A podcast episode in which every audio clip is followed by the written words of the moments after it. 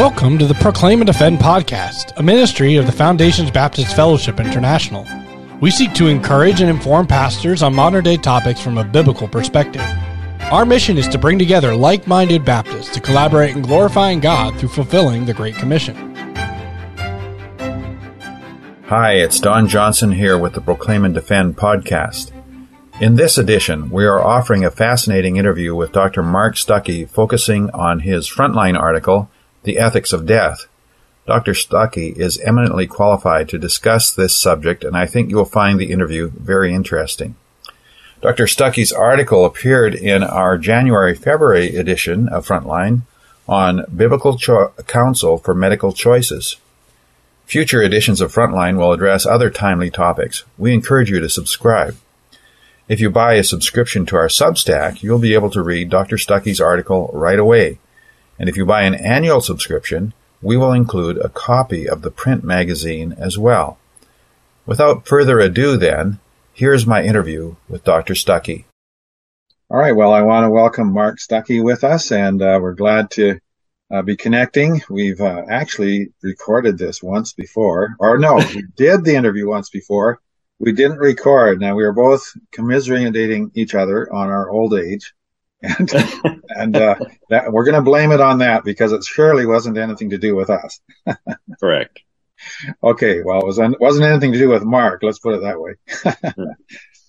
anyway, Mark, why don't you just give us your background? I know from the article in Frontline it says you're an anesthesiologist, which is a big long word. And you can tell us what all that means and how you got there. Um, well, I uh, I grew up in a Christian home. I became a Christian at age 14. Um, I uh, initially went to college, got a degree in microbiology, and was actually teaching uh, high school at uh, Fourth Baptist Christian School uh, for a couple years. One of the my co-teachers applied to medical school and said, "Why don't you give it a try? You had thought about it before." and uh, I was working on an advanced degree at the time. So I went to I applied and and uh, the Lord directed me into med- medical school. Uh, mm-hmm. Finished in 1987, mm-hmm. Uh, and uh, initially tracked in surgery, but uh, decided that, that um, and that was a seven-year residency at the time, and decided that um, anesthesiology was kind of the best route for me. Right. So I did my uh, training at Emory in, in, in Atlanta. Right. And uh, I did some extra training in ICU, and uh, that was the time when I began to wrestle with the issues of. Um, certainly, medicine had some specific ideas as to what to do in some very difficult situations, life and death situations.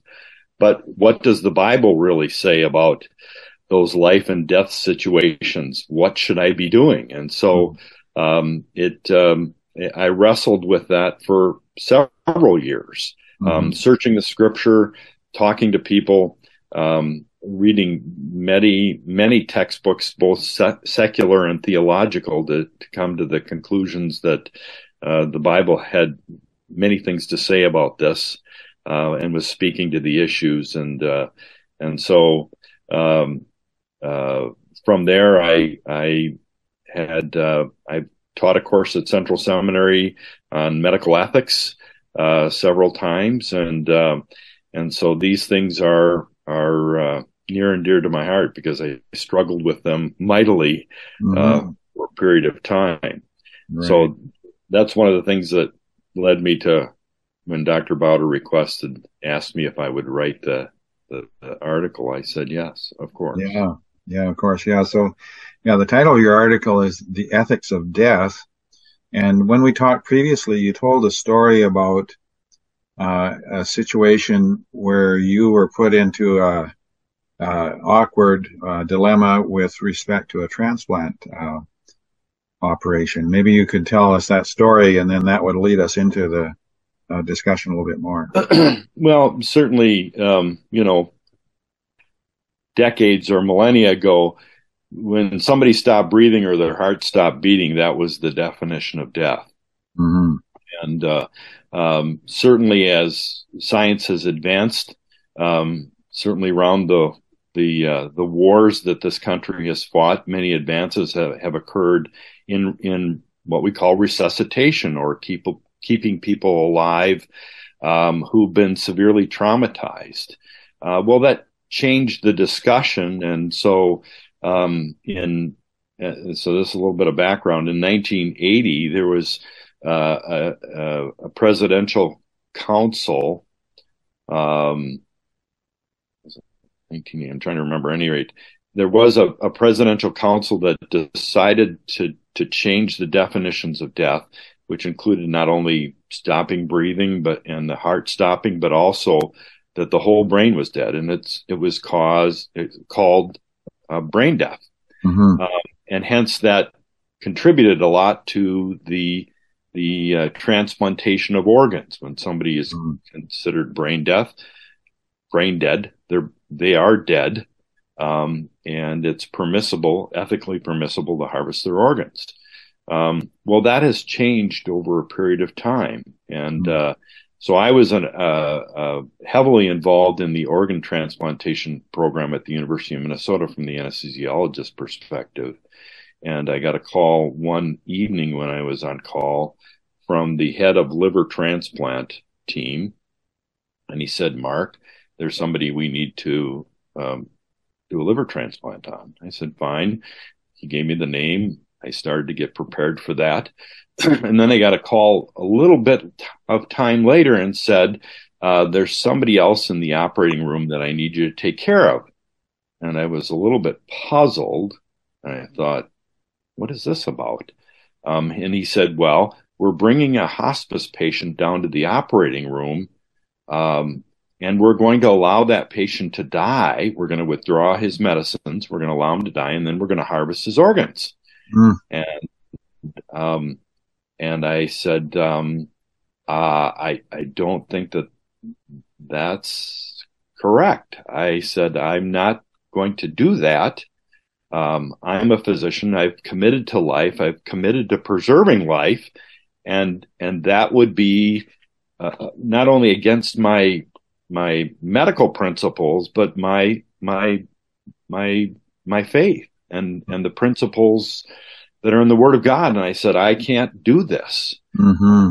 And so he was going to talk to some of the other anesthesiologists in the in the operating room.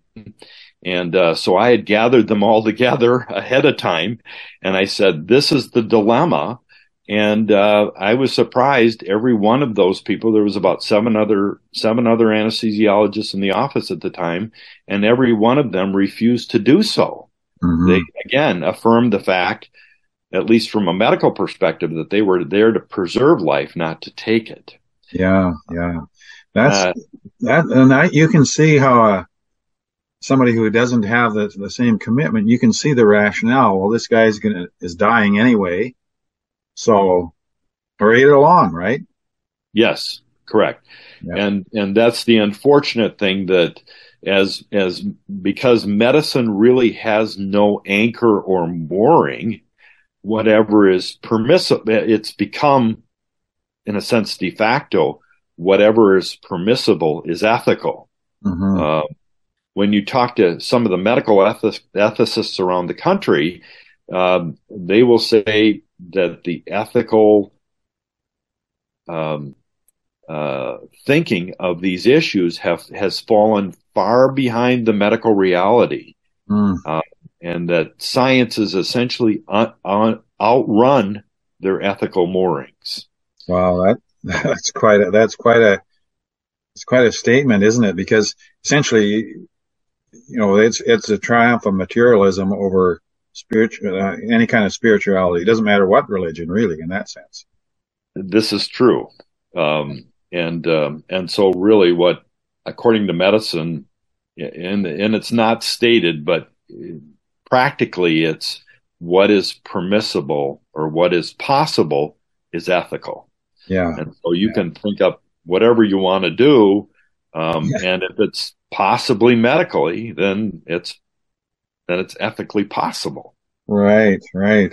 Well, it's interesting as, you know, thinking to your article, you started off with, with philosophy, you know, and, and talking somewhat about going even back to the ancients and, but essentially what philosophers do are they ask questions, but they don't come up with answers. No, they really can't come up with. I mean, philosophy is good in that it does give you a structure in which to ask questions. Yeah, and that in in that sense, that is good.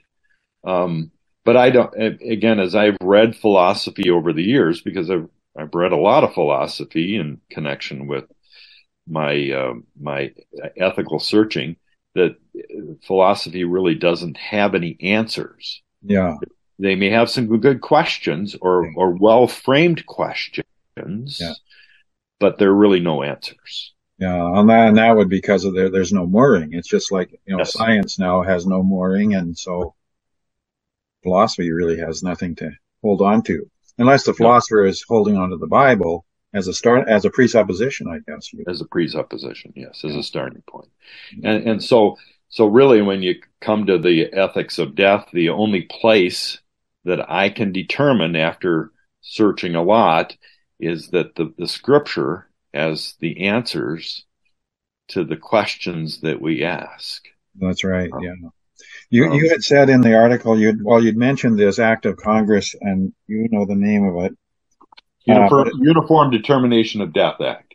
The Uniform Determination of Death Act. And it, and basically there, and that's where you mentioned that it brought in, and you already mentioned this, that it brought in the idea of brain death. Yes. But then in our discussion last week, we, uh, we talked about that that is, uh, research is showing that this brain death is, how do you determine this? Because sometimes there's actual clearly mental activity happening when somebody is in this comatose or whatever. I don't know what the right terms are. This state yeah. anyway. I, I, think you have to make a def a, a, a um, a distinction between somebody who's in the in under the old termination uh, determination persistent vegetative state. Right. That was a term coined by Ronald Cranford here at Hennepin County Medical Center, which um, uh, is almost everywhere now. Right. Uh, the di- differentiation between a persistent vegetative state and somebody who's truly brain dead. Okay. Yeah. Um, now there, I guess, and I recently talked to a um, uh, an intensivist, one that I've been practicing with, and and he said they've changed the the terminology now even a little bit more, and they've called it death by neurologic criteria. Wow. um, you know. Yeah. Yeah. So in uh, in uh, some cases, uh, even though somebody is not responsive and there's no um, uh, outward sign, I guess, that they have run tests showing that they respond to voices or to music or things of this nature. Yes, there are some scans that can be done that demonstrate that that person is still thinking. Okay. Um, whereas in brain death, the criteria are are are, are fairly they're not completely. I mean, we we can't say anything with absolute certainty in this life, from a mm-hmm. human perspective because of our incomplete knowledge. Um, but certainly, if somebody fits the, the major criteria for death by neurologic criteria, the new yeah. term, um, that they will not recover, that there's That's no right. chance that they will recover. Yeah, and I suppose that that is that also brings up the question. I suppose if you're one caring for, uh, you know, a relative, family member, who's in a state like this, you know, you may choose to, you know, not, you know, make them comfortable, but not have any intervention. And that is often a, you know, you see families making those type of choices. And what do you think about that? Well, again, I think it depends on what the medical realities are in a, in a sense. Um, if there really isn't, because because that's one of the other things that I discussed is um, because there's some discussion now surrounding death by neural or the old term brain death um, that that some people are turning to this concept of what's called futi- medical futility.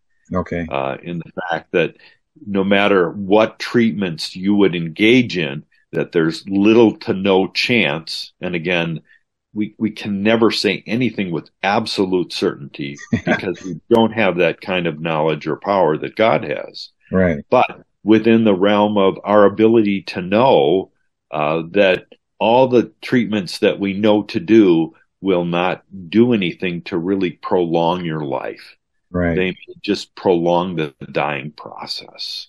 Yeah. So somebody might live another few months or a few weeks, but they're, you know, they're, they're not going to survive the whole experience. That becomes a, they're not going to survive the whole experience. And so at, at that point in time, I, I, think it's permissible for somebody to say enough is enough. Mm-hmm. And, and, I think in many senses, what you're doing at that point in time is you're bowing to the sovereignty of God. Right. Uh, the fact that God is the one that really holds the keys to life and death. Yeah. He is the one that's created us, mm-hmm. redeemed us, but but really is sovereign over our lives. That's and right. so he's he's the one that determines when those things happen. Mm-hmm. And and through what we can glean from what's what's going on around us, the medical realities, the the uh, counsel that we're getting from people who know the scripture. Um, uh, God will give us that answer, and and and and we'll know that at that point in time, uh, it, it's okay not to do anything more because there isn't anything more possible to do to prolong life. It really right. is just prolonging, attempting to prolong the dying process. Right, right. So, and so, so the, uh, you know, for a Christian, you had mentioned something in the article, you know, we got into the biblical perspective. Well, first of all, of course, uh, that's why I guess for, the biblical perspective gives us the reasons why, uh, we are having discussions like this because we actually believe that life is sacred. Yes. given by God. Yes. And so, uh, so I think uh, I have a note here. I think this is just my summary of what you said, that the biblical definition of death really is death occurs when the soul leaves the body. Yes. Yes. So, so what we're trying to determine in terms of the choices we make as, you know, surviving caregivers, I guess is the way to say it, is, uh, you know, how, what do we do? What do we do to determine that that has happened? Or I guess we're, we're really wrestling. If somebody's you know, they're very elderly and they just come to a point they stop breathing and there's no, you know, they're just not resuscitating and so forth. And you sort of know this is it. But yes. if you've got somebody in an accident, a trauma, and they're otherwise had been healthy, but now we're in a bad situation, that's where we're wrestling with it. yeah, cer- certainly that that's a that's a difficult situation. But again, um, depending on the trauma and what has happened, there's a, there's certain things there are certain things that physicians can do in order to a, a, attempt to accomplish resuscitation, mm-hmm. and and those uh, things that they can do are not limitless, right?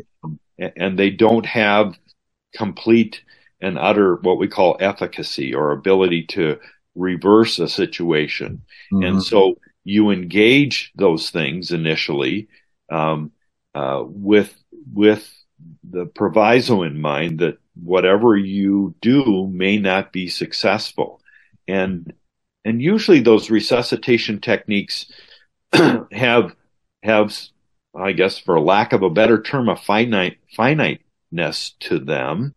Right. In other words, I will attempt a resuscitation on somebody for a certain period of time knowing that if my efforts aren't successful within that certain period of time to restore heartbeat and some kind of respiration and those types of things, that the likelihood my ability, even if I continued to to affect that, mm-hmm. becomes almost zero. Right. Yeah. Um, and so there are medical limits, and physicians have a sense of that. That mm-hmm. there are times when well, everything that we're doing is just not working. Right. And so at that point in time, again, it would be, I think within your, uh, the right thing to do is to say, it's time to stop. Stop intervening. Yeah. Yes. Yeah. Yeah. Because, and, and I guess, I guess where it, uh, like we had, we talked about the famous case with Terri Schiavo, Schiavo Schiavo? Yes, Terri Schiavo. Yes. It was Florida. And um, this was the difficulty was that she had she was breathing, she was her heart was beating, uh, her she wasn't responding, and there was an argument between the family members about who, well, who had the authority, and then who and whether or not there was any hope of resuscitation. I guess that was what the argument was about. Well, it wasn't really resuscitation per se. Okay. really, the argument was around because all she needed was food and fluids. Right. She was, and in fact, many times a feeding tube is placed only for convenience. Right. Um, in these patients, um, and Terri Schiavo and, and others like her, um, that was done. And so the, the family was petitioning to, to withdraw food and fluids mm-hmm. from her um, and allowing her to die, um, not preserving her life because they felt her life was, quote, not worth living. Okay. Um, it, it, wasn't that she was in a, a resuscitation because if you'd taken the feeding tube out and bothered to feed her, and it's slow mm-hmm. and it's it's methodical, but you mm-hmm. can feed somebody like that, and those reflexes that of swallow um, and digestion are all intact, okay, um, that person will continue to exist for as long as you provide them with the basic necessities. Right, um, right. So in the Terri Schiavo situation, that was that was different. Okay. Um, and again, we found even though they haven't responded outwardly, that those people like her are actually still there. Right. And so that's where you're talking about somebody who's really not they're not brain dead as such. They're yes, no, yeah. they're in in the old term was um, persistent vegetative state. Now there's been many iterations of what what to name it. Um, right. Yeah. Uh, permanently comatose. I mean, yeah. uh, uh, not respond. I mean, there's a, again a number of terms, and I don't know that anybody's come to any satisfactory terms as to right describe that particular situation. Right. That's interesting that, uh, you know, the, the, the, that's where then the decision would be, you, I guess that, that decision would be much more open and shut from a Christian perspective. Yes, um, as far as food and fluids. Now, yeah. if she developed a cancer that was very aggressive, now that would, that would change the discussion a bit. Right. Right. right. Now, would you try chemotherapy? Yeah, you probably would but for only a, a certain period of time mm-hmm. um, to see is this going to be successful or not. Yeah, will it work or not? Yeah. Will it work or not? Would be like if they developed a pneumonia. Um, yeah, yeah, um, yeah, and, and often somebody in a, in a bedridden state would just because of their lying flat and not uh, proper yeah. movement would would easily develop a pneumonia.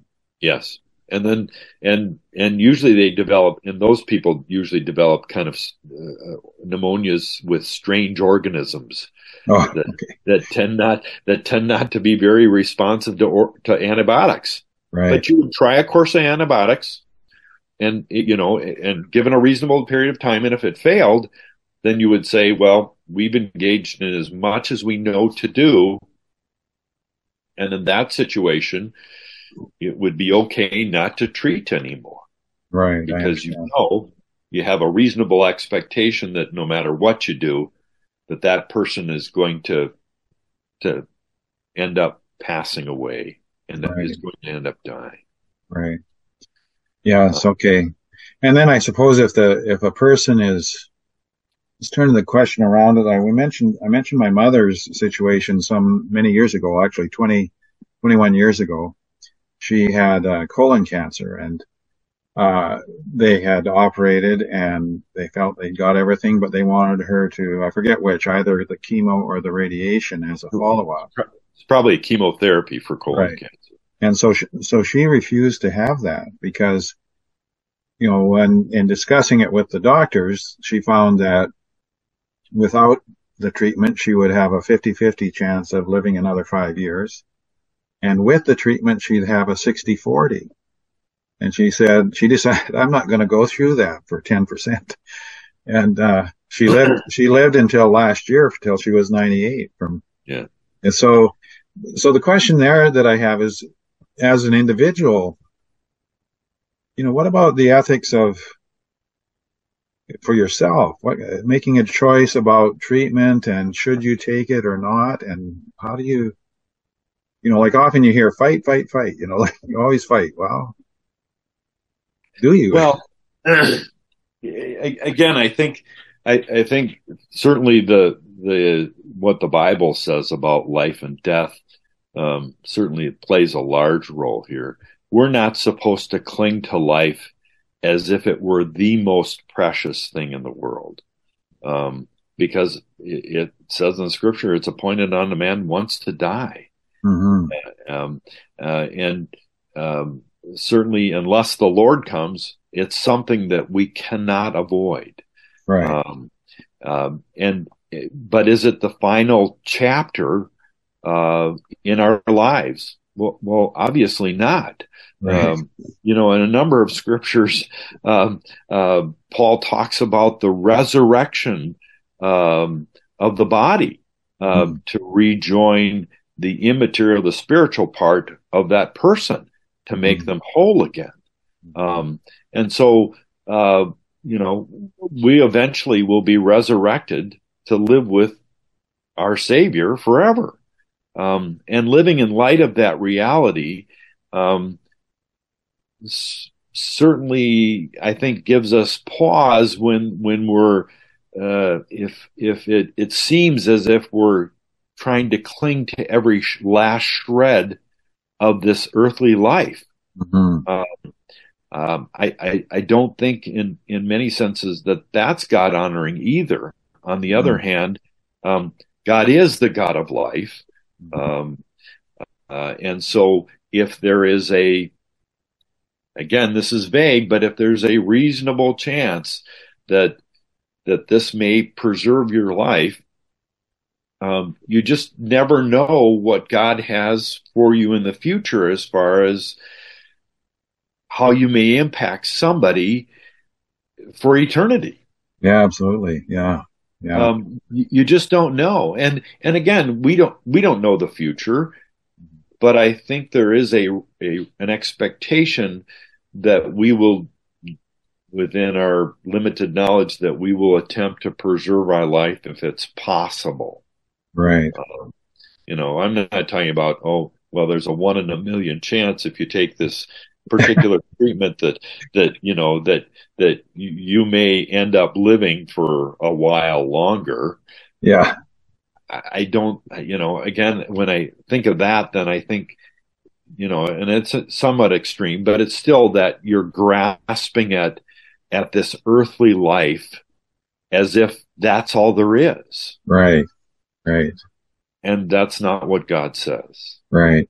So a little bit of perspective, and then of course you have to take into account all the wisdom of advice from doctors and other people that can help you with these type of things. Yes, and and you know, and the Bible says there's a there's a there's wisdom in in a multitude of in in a, yeah. in a group of counselors and yeah.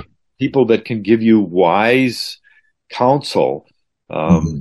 And that can come from many perspectives. Um, yes but certainly it begins with your pastors and the people in the church mm-hmm. that um, that have proven to be godly and and um, are thinking biblically and and thinking rightly and um, and then certainly um, God has promised that He would never forsake us. Mm-hmm. Um, he's given us the Holy Spirit, mm-hmm. and, and I do believe that He will direct you um, in these certain circumstances that again tend to be somewhat vague at times to to the to the proper answer to the to yeah. the right answer.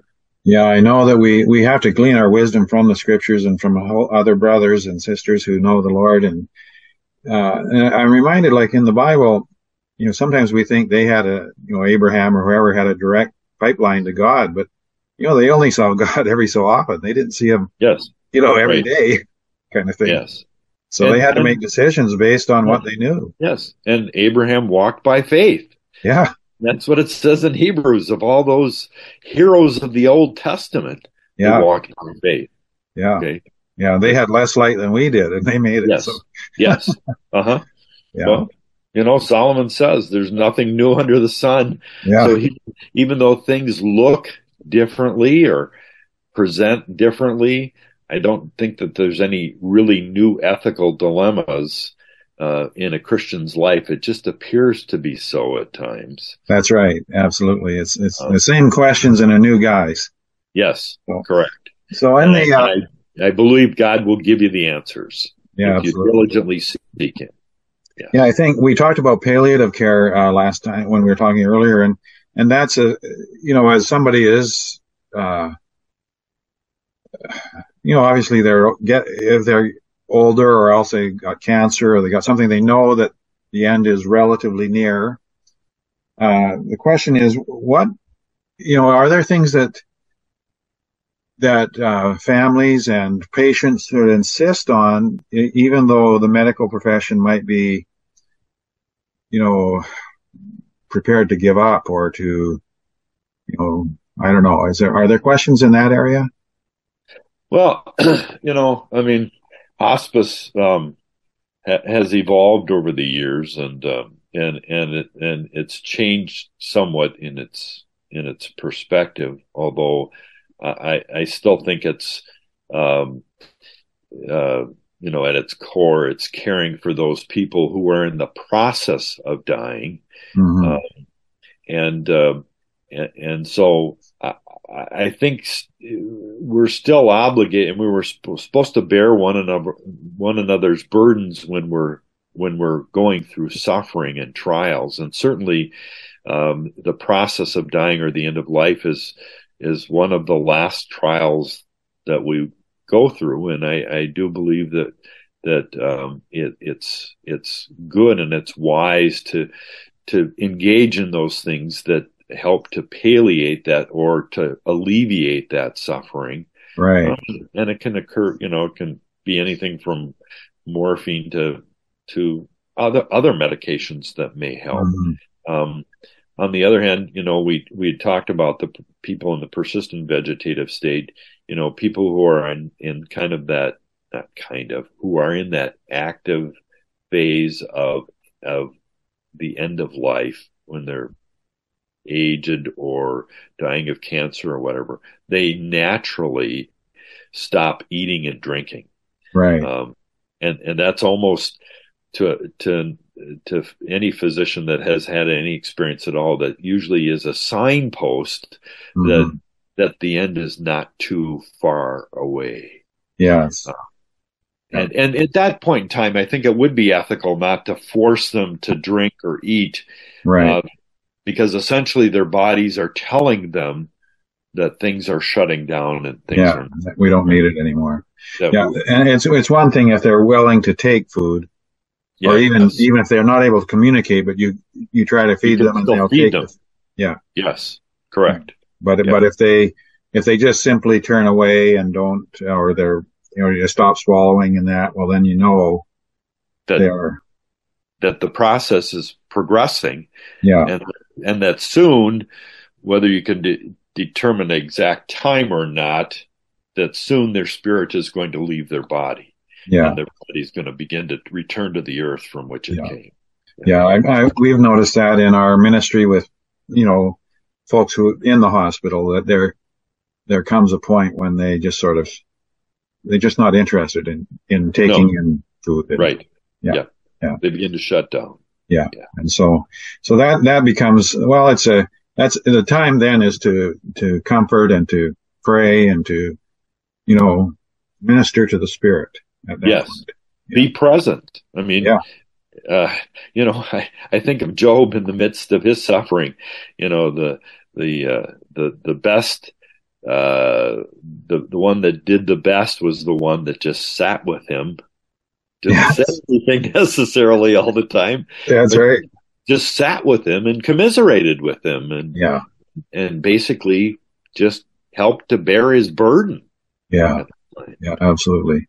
um, and uh, and and certainly, you know, I mean, certainly quoting scripture and and uh, singing hymns, and I think those things are are very comforting to somebody who has lived a life dedicated to the Savior, dedicated to That's Jesus right. Christ. Amen. Um, uh, and but many times it's just being present right. that that that you're there. Right. We're relational people. Absolutely, for sure. You know, we, uh, I didn't ask you this, which I had meant to ask you. I, I think I asked you last time. Was there something that you would have liked to have been able to add to the article that wasn't, uh, maybe you didn't have space for or? Well, you know, I, I, I, I guess I would have um, liked to talk a little bit more about hospice and organ transplantation. Uh, you know, the it, it, some of those issues are a little more convoluted um, and a little more difficult. Um, and there, I think there's a bit much more to say about them. Uh, um, all I would say is that I think Christians need to be circumspect when they're in those situations. Mhm. They need to ask questions, Mhm. um, and many questions, as many questions as you can think of or be counseled to, to ask. Mhm. Um, uh, because in some sense, hospice can be good, but hospice can also be bad. Yeah. Um, they're using um, some place, I mean, in some areas, especially like major medical centers, they're using hospice as essentially a cloak for euthanasia at times. yes. Yeah. Um, to withdraw treatment that's still reasonable, but the person's just tired of living or they don't Yes. want to struggle anymore or so they want to withdraw their medicines. Yeah. So hospice is a cover for it's not palliative care. It's Yeah. essentially withdrawing care to to allow them to die. Yeah. Well, here in here in our country, they're uh, in Canada. They're they call it MAID. I think medical medically assisted something. Anyway, Oh. MAID and Medical assistance or aid in uh, medical assistance in dying. Yeah. Yeah. So so there, I, we've heard stories uh, of people who are simply depressed, yes. and Correct. then they're they're somebody says, well, why don't you just end it? Yes. Right. And and here in this country, it's legal for medical people to say that, and and and they and in some cases entirely shut the family out. They won't let them even talk to their family. Well, Right. Yes. Yeah. That's pretty horrific. But So, so there's a lot of a, a lot of nuance, a lot of nuances and discussion there that we could have.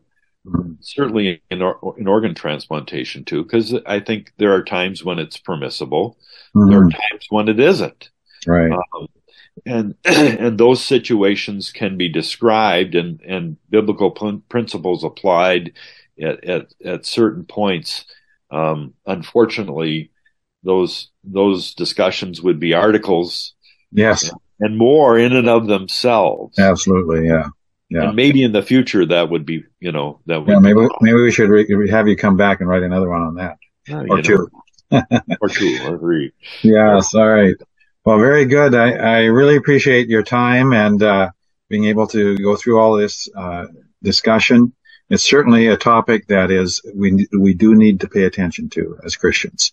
Yes. And I hope that uh, our discuss that within our families. yeah, I hope our viewers will read the article and will subscribe to FrontLine, and uh, we will uh, we will hope to bring you more stuff like this in the future. Thank you very much, uh, Mark. We really appreciate your time today. Thank you, Pastor. It's been a it's been a blessing. Okay. Thanks much. This has been the Proclaim and Defend podcast. If you enjoyed today's podcast, please subscribe and give us a good review.